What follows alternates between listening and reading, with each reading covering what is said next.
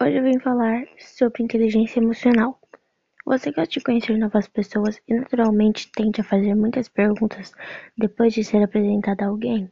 Nesse caso, tem um certo grau de empatia, um dos principais componentes da IE. Pessoas altamente empáticas, as que estão extremamente sintonizadas com as necessidades e os sentimentos dos outros e agem de uma maneira sensível a essas necessidades. Têm uma coisa importante em comum: são muito curiosas sobre estranhos e se estressam genuinamente sem saber mais sobre os outros. Domine suas emoções, aprenda a trabalhar as emoções negativas, aumente a sua autoconfiança, aprenda a lidar com a pressão, não tenha medo de se expressar, desenvolva o sentimento de empatia, Coloque em prática a resiliência.